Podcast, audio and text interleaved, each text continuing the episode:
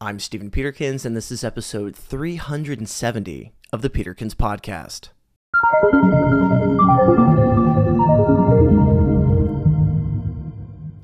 Now, today we're going to talk about the tolerance paradox.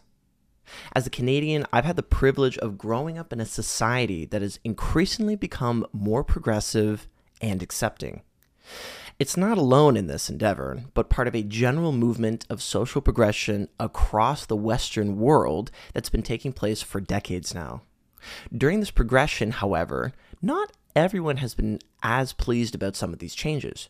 Growing up, I heard many complaints from people feeling threatened about not being able to speak out against these values without the same social consequences that they were able to do in the past. Often, they complained that they were the ones who weren't being shown tolerance. How can a society so focused on tolerance of one set of values be so intolerant of another set of values? I heard this talking point all of the time, always from someone who was sure that they had discovered some sort of logical fallacy that would bring the whole idea of tolerance crashing down. Unsurprisingly, this fact has been acknowledged since at least 1945. What they had actually done is discovered the tolerance paradox for themselves.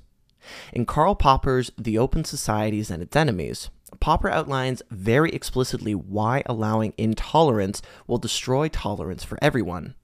The way that it works is this if we extend unlimited tolerance even to those who are intolerant and are not prepared to defend society against the onslaught of the intolerant, then the tolerant will be destroyed and ultimately tolerance with them. The intolerant are not interested in keeping debate open about certain ideas. They only wish to crush their enemies and suppress their expression. This has to be fought against to keep a free and open society possible. Karl Popper also has pretty nuanced views on how to counter intolerant views. He doesn't believe that we should always suppress the utterance of intolerant philosophies as the first step.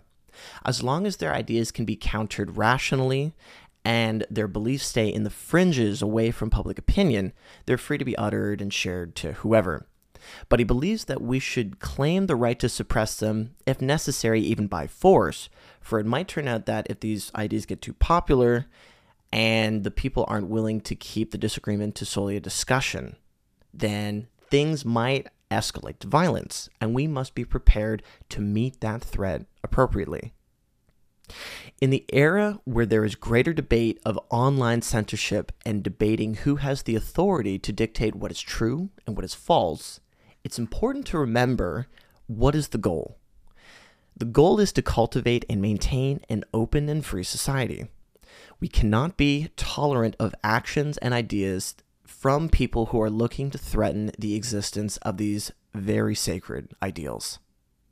Thanks for listening, and I'll talk to you later.